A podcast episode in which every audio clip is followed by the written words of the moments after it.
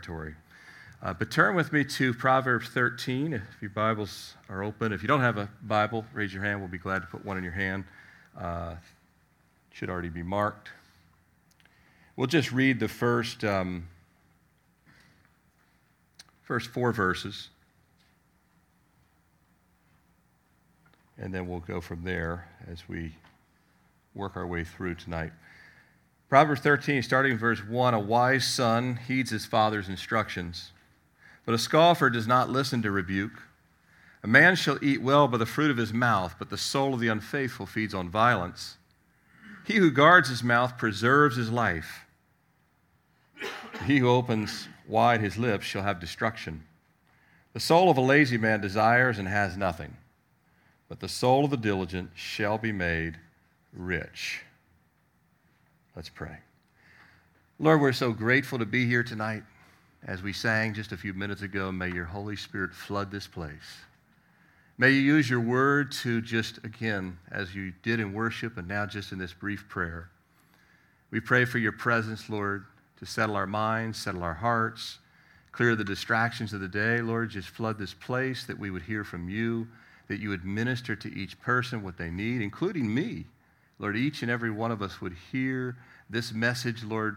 Uh, it's from your word and it's for every one of us, Lord. And so you would speak by your spirit. We pray that you would minister in our midst tonight in a great way, leaving here, Lord, more like you than when we, became, when we came in the doors. And we ask this in Jesus' name. Amen. Now, you see the title of um, our time in the Word tonight Work That's Never Wasted. You ever done things that you feel like, well, that was a wasted effort.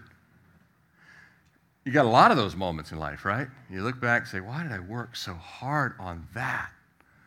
Especially when it comes to. You know, I've learned this with planting certain things. It really seems like a wasted effort at times. Although I have learned through some dying plants some spiritual truths too, but nevertheless, it seems like a waste of money or things of that nature. But in the world around us, everyone's working on something. You know, everyone's moving in some direction, working on something. Some even work really hard on a plan not to work. See some of the people out there, I'm like, it's like 80, 90, 100 degrees out there, and you're standing out here all day doing this. That, that seems almost as taxing as going and doing something else. Not, I'm not talking about people that have mental issues or anything. I'm just saying people that are able bodied. You're like, you got to work pretty hard not to work sometimes. Most work in whatever way that they do to find their own definition of personal happiness. People work to find some level of happiness, and they work hard enough, I'll, I'll find happiness. I remember um, first time we ever watched the movie White Christmas. Is it okay to talk about Christmas this far away? I, do I have to wait till July, Christmas in July or something like that? But first time I watched White Christmas, you know, Bing Crosby's in it, and uh, there's these two dancing sisters. And w- one of them says something to him, and he says, Oh, come now. Everyone's got an angle. And he's like, everyone's working on some angle, everyone's working on some edge. And that's true, isn't it?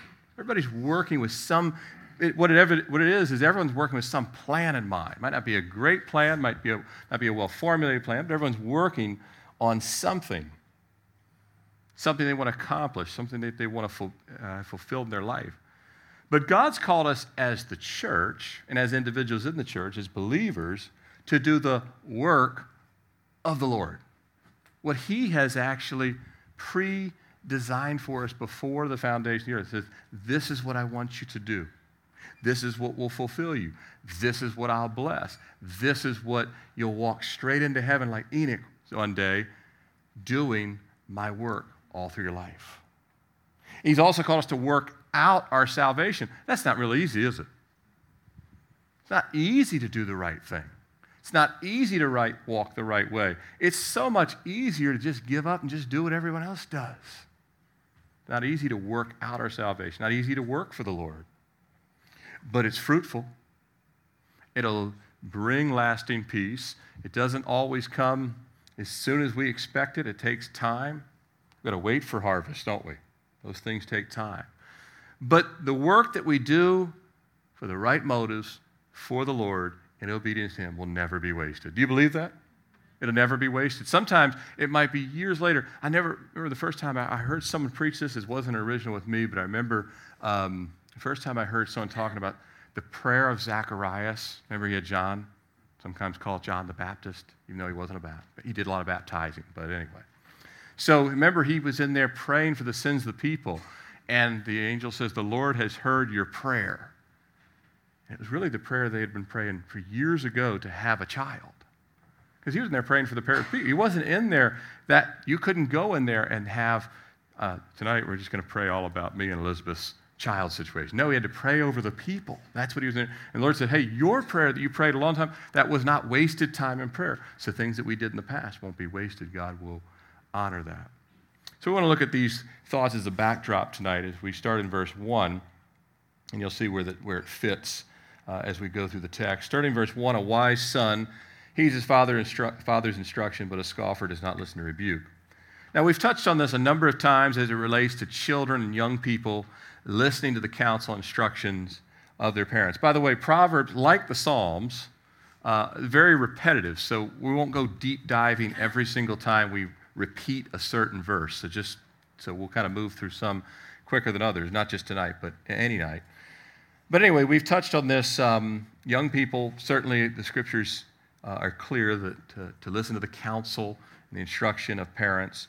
But the spiritual application, because we're the children of God, for us listening to and obeying the commands and the instructions of our Heavenly Father. We certainly are wise to listen to the voice of our Father. The word scoffer here, it says, but a scoffer does not listen to rebuke. The word scoffer here is used also uh, in 1 Peter 3 3. And let me double check that, make sure it's 1 Peter 3 3. Someone can double check me there. I'm pretty sure it's 1 Peter 3 3. Um, and it's a different, now, the word scoffer in Peter's epistle is a different word because it's a Greek word, where this word scoffer is a Hebrew word. But they mean the same thing. They both have the meaning of mocking or deriding. Um, I'm sorry, it's 2 Peter 3 3. 2 Peter 3 3.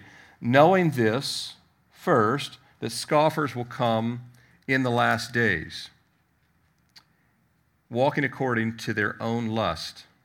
And certainly we have a lot of scoffers today. We, you know, we have a lot of people that mock the scriptures, right? That mock, oh yeah, Jesus has come back. Y'all been saying that for like 2,000 years. And that's usually the way that we kind of uh, think of scoffers. But in 2 Peter 3 3, um, this same word, scoffer, also used by Solomon here in Proverbs, uh, this mocking or deriding, well, that is an action that's, that's very specific to mock God or to mock Christians or, yeah, you, you guys believe these end times prophecies or you believe that you really have a home in heaven with, you know, I've, I've, I've read atheist blogs and, you know, your mythical God and all these kind of things. And so that kind of mocking is very proactive. So a lot of people would say, well, I'm not that, so I'm not a scoffer. But look at what the text says. But a scoffer does not listen to rebuke we would say that just because someone doesn't listen or doesn't obey does not mean that they mock or scorn God. But the Word of God makes very little distinction, does it? That make sense? The Word of God makes very little distinction between one who actively mocks and one who just ignores. You see, the, in, in the Word of God, both of them, in God's viewpoint, are a form of mocking. To, to, to ignore God is also to mock. Now, this makes sense too, because if you were talking to someone and they didn't mock you, but they refused to answer you, some people would get a little upset about that, right? I'm talking to you. They give you this? Not, maybe not even, just, no, I just ignore it. If your teen just ignore and will not turn around, listen, do you think that's sitting well? It's a little form of mocking, isn't it? So, God's viewpoint one that doesn't listen also mocks. The, the, the difference here is striking. It's either obedience or it's resisting whatever the form may be. Let's look at the next verse, verses 2. We'll look at 2 and 3 together. A man shall eat well by the fruit of his mouth, but the soul of the unfaithful feeds on violence. He who guards his mouth preserves his life, but he who opens wide his lips shall have destruction. And there's a mouthful there altogether, huh? Now, we covered this at length last week on the tongue of the uh, tongue and the mouth of wise, that when the tongue is, or when the heart is right, when our heart is right with the Lord, whenever our heart is right, the mouth will follow, right? Jesus said, out of the mouth proceeds what? The desires of the what? Heart. So Jesus made clear that the heart and the, the mouth are tied together. The heart's right, the mouth will follow. The heart's wrong, the mouth will follow. If the heart's right, our mouth will be used as a blessing, and God will bless us in life as we use our mouth. He'll bless us. The text is clear on this. But also, it protects us from unnecessary issues and it protects us from ourselves. So if the Lord is governing our heart, our mouth will be a blessing, God will bless it, but we also will have unnecessary things uh, avoided in our life. We won't say things that, man, we have to go back and do damage control. Not to say that'll never happen, but the, the more our heart is like the Lord, the less that will happen. And it becomes less and less and less. And you really start to think before you send that email, before you say that, before you text that. You stop and wait and pray because the Lord wants to work on your heart before you have any response to things. It's just a wise thing to do. Those whose hearts are hard well, they have no control over their own mouths, and it can cost them dearly not only in this life, as it says here, the soul of the unfaithful feeds on violence. Not only can their lives spin out of control, but they also, in verse 4, the lips shall have destruction. Not only destruction uh, in the lives of others, ruining lives, but there's also destruction of kind of dying in that state, having to meet the Lord face to face on Judgment Day with a mouth that has uh, really the whole life just not been controlled by the Holy Spirit. Moving on to verses 4 through 7. The soul of a lazy man desires and has nothing, but the soul of the diligent shall be made rich. Let's go ahead and read verses 5, 6, and 7 as well. A righteous man hates lying, but a wicked man is loathsome and comes to shame. Righteousness guards him whose way is blameless, but wickedness will overthrow the sinner. There is one who makes himself rich, yet has nothing, and one who makes himself poor, yet has great riches. What a dichotomy there. Uh, what a um, contrast that the Lord picture uh, gives us a picture of in verse 7. Um, it's a paradox that there's one who makes himself rich and has nothing, one who makes himself poor and has great riches. You know, Jesus said to the church of Laodicea, because they were monetarily wealthy, he said that they were poor, naked, and blind. Now, in no way, if they looked at themselves in the mirror, were they poor, naked, or blind. They had it all. But these paradoxes in the Bible uh, are scriptural are, are spiritual in nature. And these verses, verses four through seven, they zero in on uh, kind of the title of tonight's message, the, the life's work that will never be wasted, found in these four verses. Um, when we invest in the Lord, when we follow and obey the work of the Spirit in our life, when we obey the commands of Scripture, going back to the first verse, in the life of the believer, when our focus and our intent is Christ, there'll never be wasted work. It'll all, in some way, be part of God building us up, building His church up, building His kingdom up.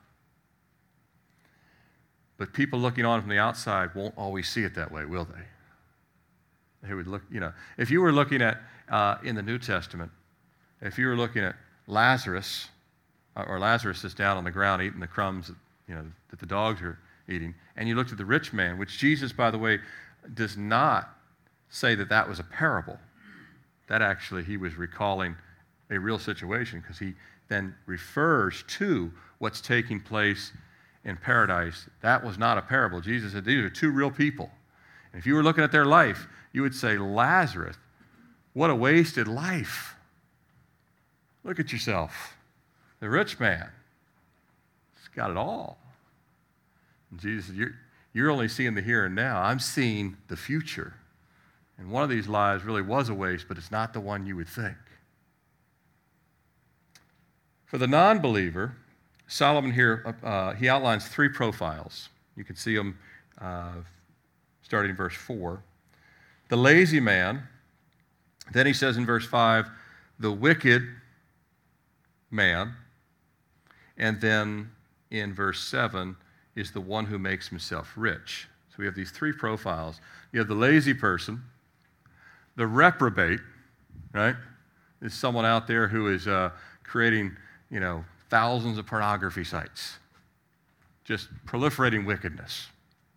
Someone out there who is dealing drugs, killing people, murdering, robbing, dictators of nations. These are the reprobates.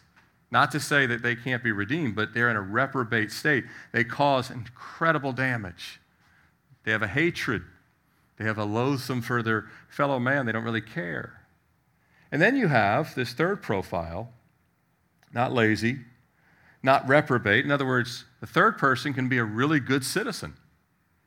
This person, the third of the list here, is the highly ambitious. Now, a highly ambitious person can be reprobate, or a highly ambitious person can uh, kind of play by the rules and, and be a good neighbor, and, but just very ambitious to acquire wealth and success, even if by definition they're doing it, as best we can tell, the right way. There's plenty of people that would fit that description. In verse 4, we also see um, the righteous those that follow the Lord uh, will be diligent. And throughout here, there's going to be that work, there's going to be that effort of the believer. In Hebrews 11 6, uh, the Bible says, He is a rewarder of those that diligently seek Him. And you have to ask yourself, Lord, am I diligently seeking you? Well, I came to Wednesday service. That, that's got to rank high up there right? You'll have to ask the Lord, Am I diligently seeking? I have to ask the Lord. You know, he, he's not quite as impressed as our check marks as we can be. He doesn't really use that to measure. He looks where? At the heart. Could even come to church for years for all the wrong reasons. I was reading uh, my devotional from Martin Luther about this. He was talking about false Christians and true Christians in the, in, in the church, and there's so many. And sadly, that's the reality. But the Lord looks at the heart. He's a rewarder of those who diligently seek Him. You know, if you came to two services a week but never prayed at all, it'd be hard to say, I diligently seek the Lord. You know, uh, be hard to say you're diligently investing in your marriage. Say, well, me and my wife, we see each other twice a week. The rest of the time, we do not talk because I don't have time for that. Be hard to say. I'm really investing in that relationship. So you have the lazy and the, you have the wicked or reprobate, and you have the, the highly ambitious. And we know that in the, in the wicked in, in the, in the realm of the world, you know, laziness, uh, it's not going to go well for you. You could end up having a really bad life by choosing not to work. Wickedness, you're going to cause a lot of other pain for everybody else's life including your own, end up in prison or whatever it may be. And then, of course, uh, ambition, you might be lulled into sleep to thinking you got it all, like the rich young ruler who came up to Jesus, although he did sense something was missing, didn't he? But the believer, we're not to be lazy, we're not to be wicked. We are to work hard, but not, the scripture tells us not to have selfish ambition or self centered ambition or self directed ambition. But it has to be what kind of ambition? God directed ambition. And if we're diligent to seek the Lord, we'll flourish in the work that He's placed before us. It's not always what we, uh, we would choose for ourselves. He would say, No, I want you diverting your attention and spending your efforts over here. Notice also it says, The soul of the diligent shall be made rich. The soul, of the, it doesn't say the bank account. Soul will be made rich. God wants to enrich our souls. He wants to nourish our soul. He wants to restore our soul. Even those of us that are saved, we need, we need soul restoration on a regular basis. Refreshing. Times of refreshing. They come from the presence of the Lord. You can't get times of refreshing uh, through uh, a movie binge. You can't get times of refreshing from buying something new. You can't get times of refreshing even from success by the world standard. That only comes from the presence of the Lord. Only He can minister to the soul.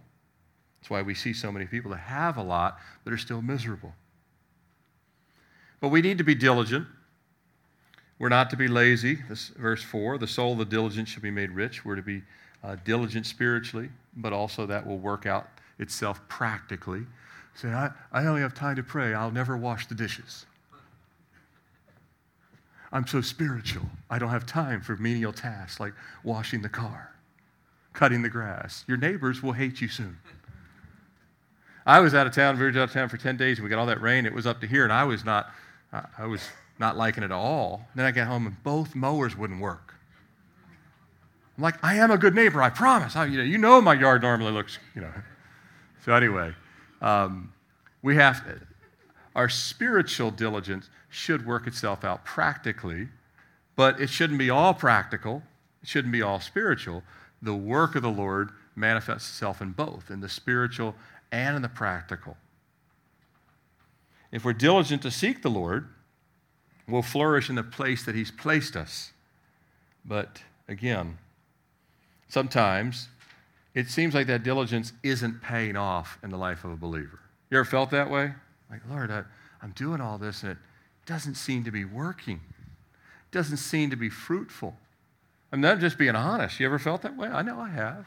Lord, it doesn't seem to be paying off. Not now, not spiritually, not in the future. I, well, you can't see the future, but we kind of think we can sometimes. That's why Paul said, we were in Galatians not so long ago, Galatians 6 9, let us not grow weary while doing good, for in due season we shall reap if we do not lose heart.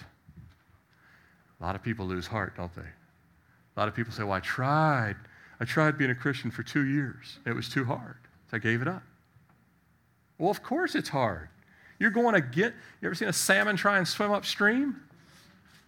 You got to get to a place that's not going to come easy, but you have the Lord to get you there. By the way, the salmon always make it there because God ensures that they get there, unless a bear gets them. A bear gets us, we go to heaven. So don't worry. Analogies only go so far in this world, you know, just so you remember that. But think about the life of Joseph. He was assured you're going to have these, these dreams are going to come true. They didn't seem like they were coming true, did they? In prison, sold into, slave, or sold in slavery first, then in prison, 13 year hiatus from your family. It, it didn't want you anyway. Oh, the father did, but the brothers certainly didn't.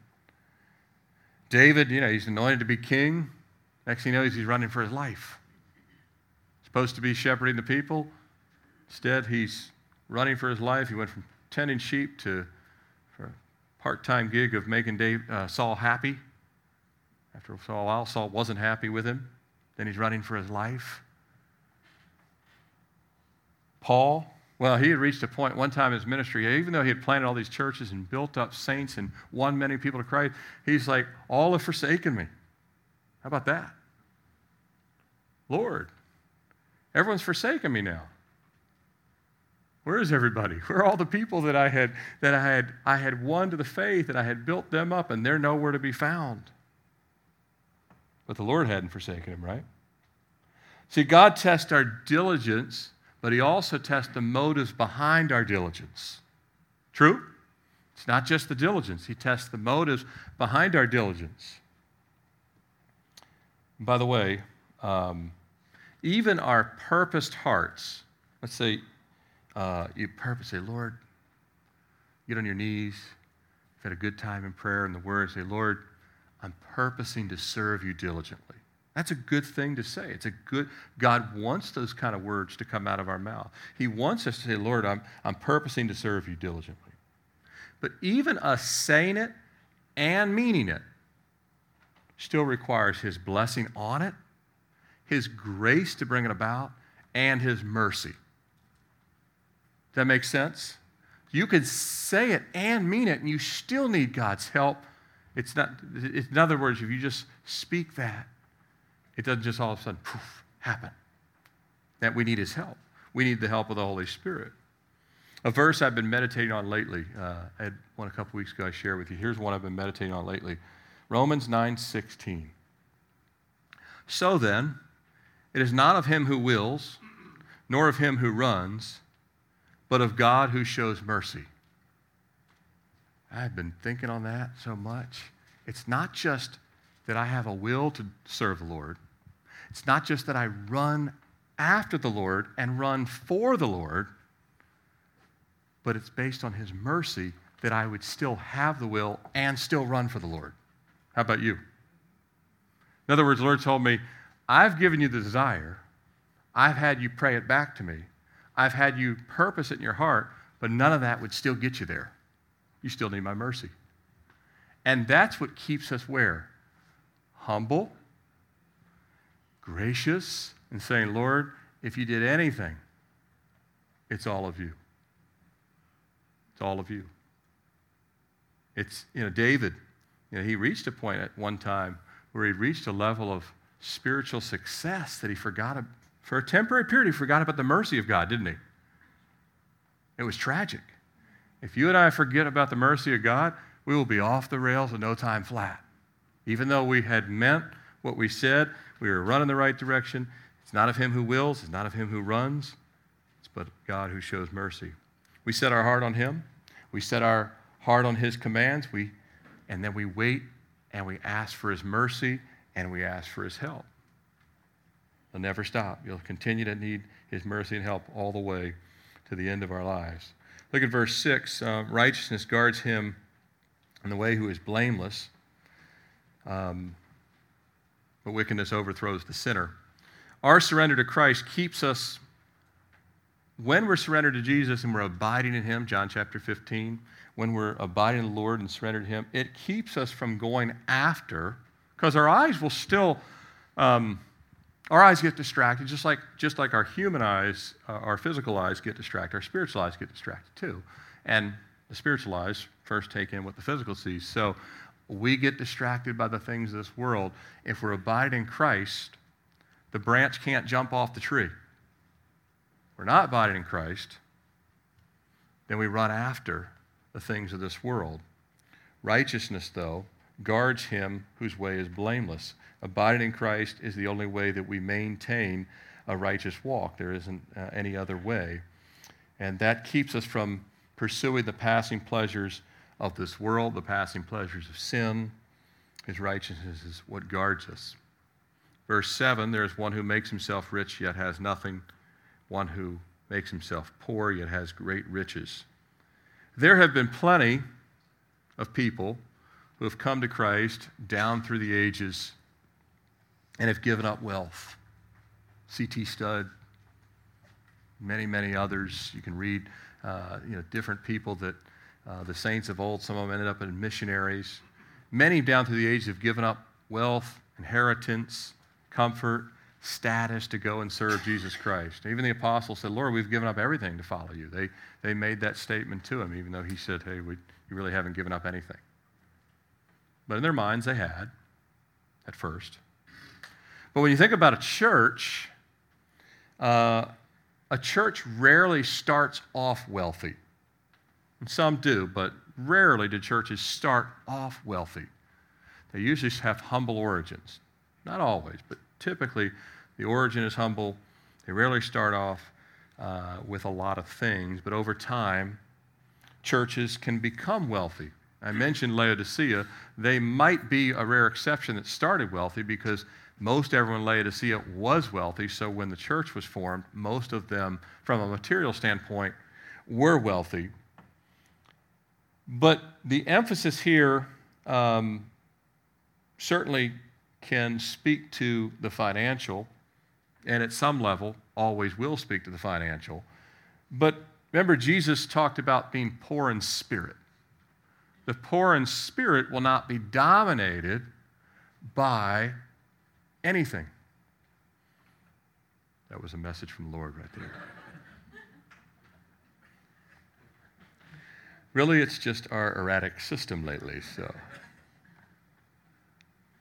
Um, you remember Moses said he esteemed the riches of Christ in the book of Hebrews greater than the riches of Egypt. He really said, Lord, I, I'd rather follow you into what looks like a life of real neediness than a life of plenty as Pharaoh. But, but Moses is a transition from being a, a prince to walking in a sandy desert for years, up to 40, and the, you know, or 40 to 80, and then another 40 with the children of Israel, uh, and living by faith instead of living by all the things that the Pharaohs had. Well, that started where? That was in the heart. Poor in spirit. He had humbled himself before Lord. Thy will be done. But in, uh, in, in the sense of the church, of what uh, we normally see, uh, again, the church is not normally made up of the rich, highly respected as a rule. There's some of that, but again, an, an entire church of that isn't typically the norm. Paul wrote in 1 Corinthians 1:26, "For you see your calling, brethren, that not many wise according to the flesh, not many mighty, not many noble are called." And Paul was talking to Corinth, which had plenty of wealth and plenty of kind of, you know, had the big city appeal, but he said, Not many of you were the big shots in town. Not many of you were driving the most expensive automobiles. Not many of you had all the things, but Christ appealed to you because you, you didn't have all this stuff holding you back like the rich young ruler. You were able to drop menial things for the riches of Christ. Other people think they're dropping really big things to have this kind of really bummed out life following Jesus.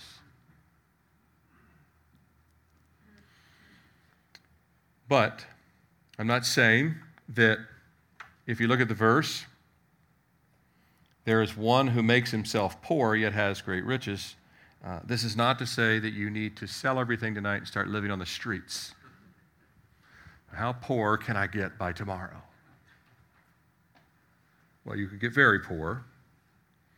But what it is saying is for the poor in spirit that we are to be, and this is, this is again something that only you and the Lord will know, although to some people it'd be evident depending on how you live out your answer. Uh, are you yielded? Am I yielded to God's plan for my life or not? Everyone has to ask, Lord, am I yielded to your plan for my life? Or have I said, I will take 30% of your plan, God, combine it with 70% of my plan, and together we have a great plan. And a lot of people do that. And they live an entire life like that. I get, uh, all right, I, I, I hear you. I'll now move it up to 35% my plan, 65% your plan. Do we have a deal? You're never going to get the handshake from God.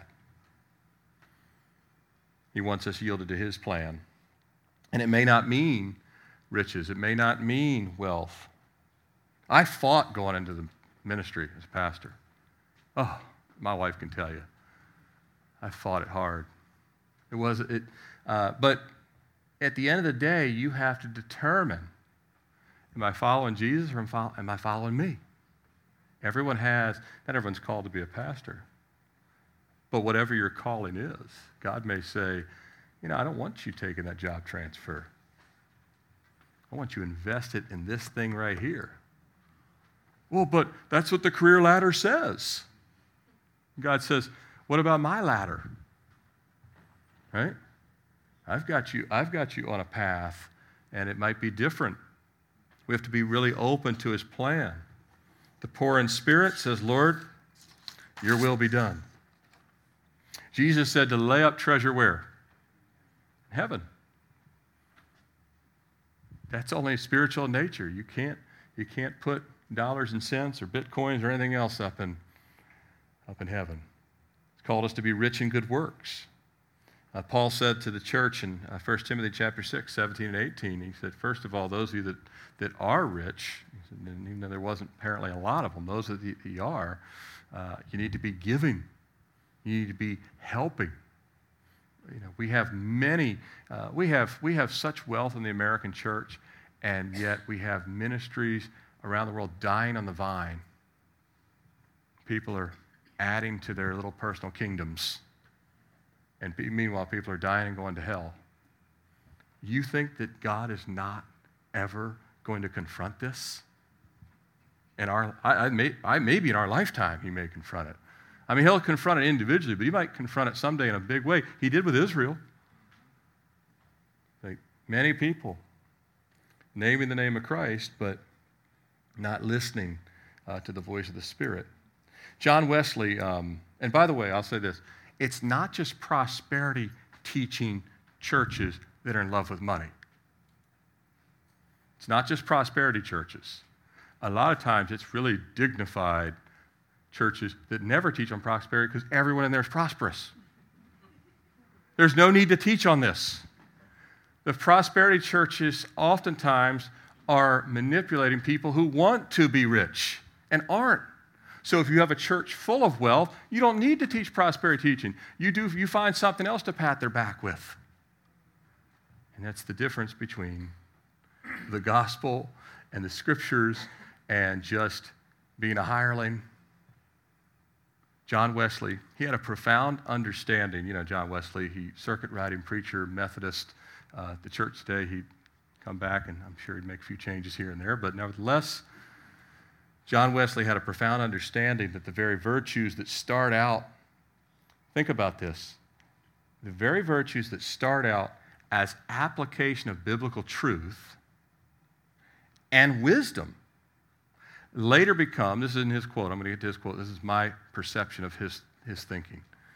Um, the very foundation that start out applied biblical truth and wisdom later becomes the downfall of the very faith that was the original foundation.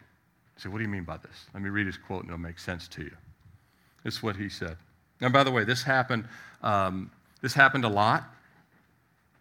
This happened to the nation of Israel. This happened to Solomon himself. Solomon went from humble, Lord, anything, just you can have anything you want, like a genie in a bottle type moment. It wasn't, but you can have anything you want. What did he say? Just give me wisdom. But later, he had it all. More money, perhaps, than any man that's ever lived, a thousand wives, kingdoms, all this stuff. And he walked away from Jesus, he walked away from the Lord. So the very foundation can later become a big problem. The U.S., it's already happened to the United States and it's continuing to happen more and more and more. In other words, the very things that made us prosperous are the things that are now the downfall a strong foundation and a moral ethic. Think about this. A strong foundation and a moral ethic that comes from the scriptures will produce prosperity, and yet it's a trap. You say, well, why would God allow the very things that, this is what John Wesley says. He said this, you know, he was in the 1700s, and here we see this today. He says, for religion must necessarily produce both industry and frugality. And these cannot but produce riches. But as riches increase, so will pride, anger, and the love of the world and all its branches. He saw it. He's like, this is a strange thing. The very people that follow biblical principles will work really hard, they save a lot, and they make a lot because they followed biblical principles. Solomon proved this.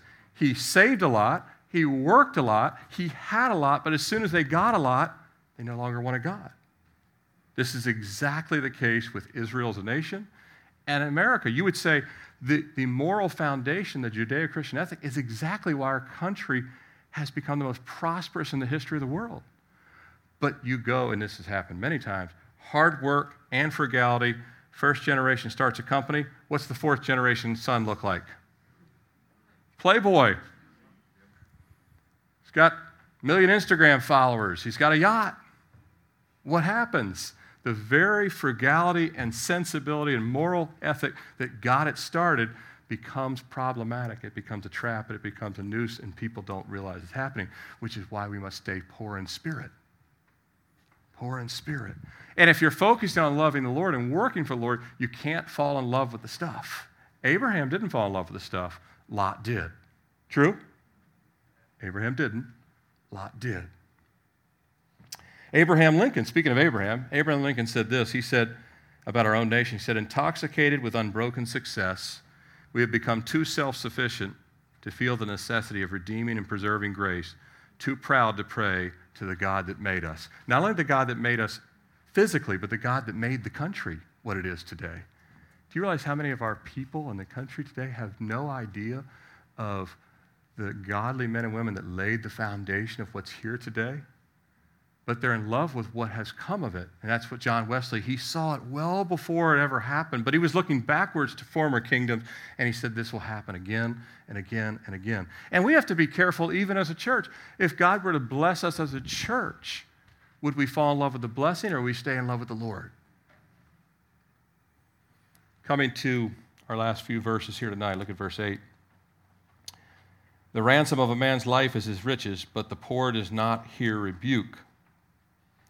The ransom of a man's life is his riches. When I look at this, it comes down to this what's of real value in your life? The ransom of your life, what's of deepest value? What's really of value? Riches, again, by Jesus' definition, when he spoke to the church Laodicea, were different than they were for the Laodicean. You're a wealthy man or woman if you have the riches of Christ because the other stuff is temporary anyway. Life is but a what? Vapor. Appears for a little bit, and it's gone. But not the riches in Christ. If the ransom of your life is deep value, if it comes from the Lord, then we have something that will survive. The spiritually poor, uh, they're destitute. Look, it says, but the lamp of the wicked will be put out. The spiritually poor are destitute of the, light of, of the life of Christ. As Jesus would say, the spiritually poor have ears they just don't hear. And before you and I got saved, we had ears that weren't hearing either, right? And hopefully, now that we have ears that heard salvation, responded to it, we have ears that can be continually redirected. Whom the Lord loves, he what? Chastens. God chastens me way more than I wish he would. I don't know about you guys. And I've, I, I get more and more comfortable saying, Lord, are, you chastening this or are you just kind of strengthening me or what is it? Which is which? And, and He will show us which is which. What I have usually found is I end up with a pie chart answer from God. That I think in graphs and stuff like that. So, anyway, so I come back in my mind and Lord will say, most of it is strengthening you, but this much is chastening you. Which part of that is chastening me? Well, it's this area, this area, and this area. I don't have to have anyone explain it to me. I don't have to have my wife explain it, although she can sometimes help identify. Um, but the Lord, we, we can do that for each other, by the way. It's called, my friend Thomas Powell called it talking through our faith. Talking through our faith. Husbands and wives, that's a good thing. But the Lord will show this, this part's actually chastening, the other part's not. The other part's just strengthening you, doing this, doing that making, you know, but the chastening part you have to respond to. And he might say, I want you to start praying more, and here's where I want you to direct it. Something like that. I want you to open up your Bible with your kids. You've gotten away from it. You used to do it, you don't do it anymore. Things like that. The Lord will speak in these ways. And He is chastening. He's and these are you've forgotten the priorities. You're doing the other thing. And so we have ears that can hear, and those are the deep things that God wants us to invest in. Look at verse 9. The light of the righteous rejoices. I don't know why I just I just partially did verse 9. I got ahead of myself there.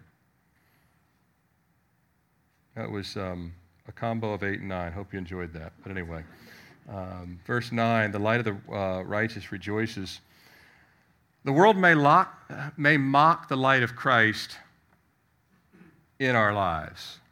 And sometimes the world will mock the light of Christ. They may not mock it to you personally. They'll mock it on social media. They'll mock it here. They'll mock it there. And I've certainly had them mock it to me personally. I'm, maybe many of you have too, in witnessing opportunities or, or family meetings where you're having a family reunion and somebody gets offended at something you prayed too long or whatever it was.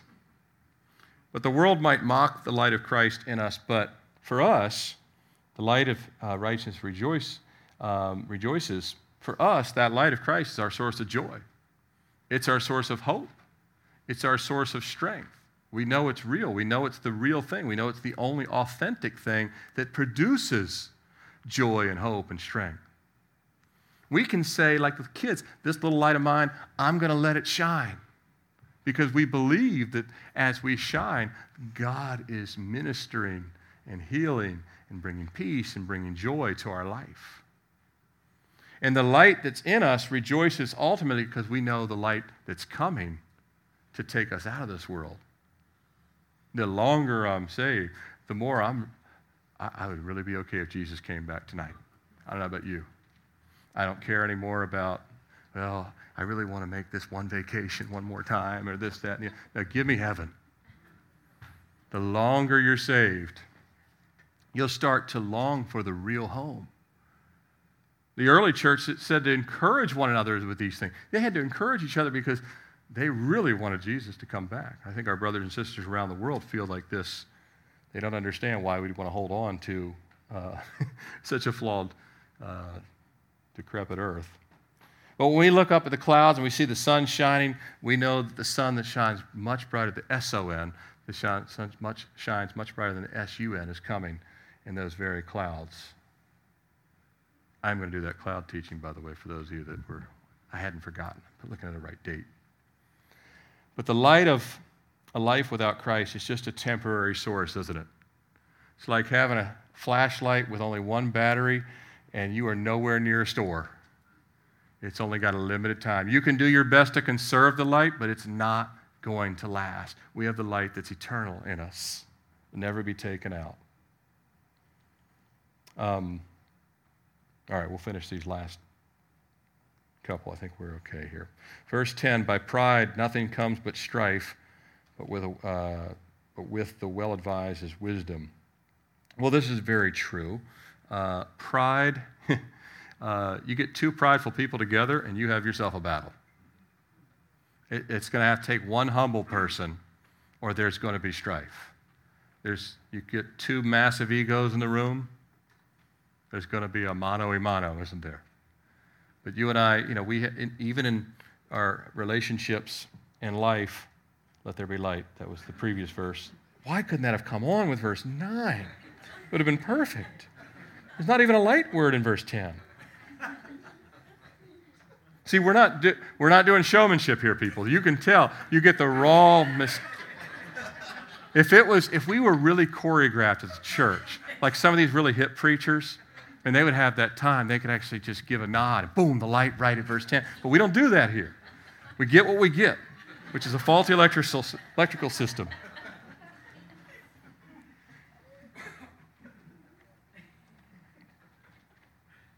Nothing but, you know, but in the body of Christ, we have to stay humble because pride actually puts ministries at odds. Pride has pride's destroyed churches before. Pride's taken pastors away from Jesus and the whole thing's collapsed. We have to stay humble. And if we uh, find ourselves in constant arguments, as Pastor Chuck says, uh, you might want to look at your pride. Because if you're constantly in arguments with people, it's usually not everybody else. It's usually our pride.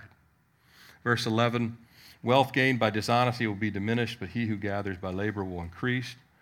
Uh, we know that God only wants us, us to use honest means. Uh, but it, we already talked about money, so just a different angle on this as we kind of come to these last two verses. Um, it says, But he who gathers by labor will increase. Uh, there is an increase that we want to see in our life. There's an increase that we want to see at Calvary Chapel Richmond. I want the Lord to multiply, not for a number's sake, but that more people would get saved, more disciples.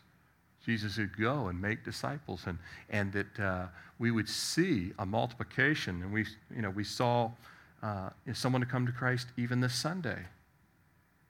And that's a blessing. God wants to, uh, time after time, bring another adopted person into the family of God. God wants to adopt everyone in Chesterfield County. So uh, we're not about, man, we want to be a big church like so and so church. Has nothing to do with that we want to have disciples grow. And as you guys grow in the faith, we will see more people saved. We will see more ministries raised up over time. And we'll see the ones that are already in operation become stronger and the roots go deeper and more lives touched. So we do want to see an increase. It says right here, he who gathers by labor. We're to labor for the Lord, not wasted work. Some of that labor will be prayer and by the way, I think sometimes in, in our personal life as well as the life of a church, sometimes a church body and your family, by the way, your family, you as an individual, and a church family will follow certain patterns. As we grow in the Lord, God will take us through a season. We kind of stay in a certain place. And then He'll take us to another place. We'll come up and we'll go to another place. And there'll be new challenges, there'll be new battles, there'll be new things, but we still have to labor through it. And He'll bring fruit provided that we not only do it honestly, which should always happen in the church, but we do it according to the Lord's instructions. Not just honestly, but according to the Lord's instructions. Because love overrides, sometimes, uh, truthfully, no, it says it in the manual right here. You were supposed to be here at 7. Says it right here in the manual. But I was getting my teeth pulled and the dentist took too long. Well, the, no, it says the manual. You, be, you see what I'm saying? So part of our labor is that we actually have grace for people because we're connected to one another. We have to work hard, but also understand that it's, it's not an easy thing. We've got to work through our own selves, through issues, and then over time, there will be an increase. And then lastly, in verse 12, we'll close with verse 12 hope deferred makes the heart sick, but when the desire comes, it is a tree of life. And we'll close with this because um, we talked about uh, hope is that joyful expectation. We talked about this in our Ephesians study. Hope is that joyful expectation. A lot of times when it comes in the Christian life, the joyful expectation, when God makes us wait longer than we thought it would be, the heart can get sick. We can get impatient. We can get depressed. We can get really mad. We can want to bail. Well, it's taken Jesus too long to come back. Right? And all, this, all those things can actually have a negative impact in the heart. But that's why the Lord says to wait on Him. Wait patiently for the Lord. Let patience have its perfect work. When the desire comes, some of those things are in life. Poor Abraham and Sarah, waiting for Isaac, waiting for Isaac, waiting for Isaac, waiting for Isaac. We got to fix this, right? Big, big mistake, wasn't it? We can do the same thing. The heart becomes anxious. It becomes, this isn't going to be solved. I need to solve it. But the Lord says, if you wait patiently, eventually, if our desires, He'll give us the desires of our heart. If the desires of our heart match the Lord's, eventually it will come to pass.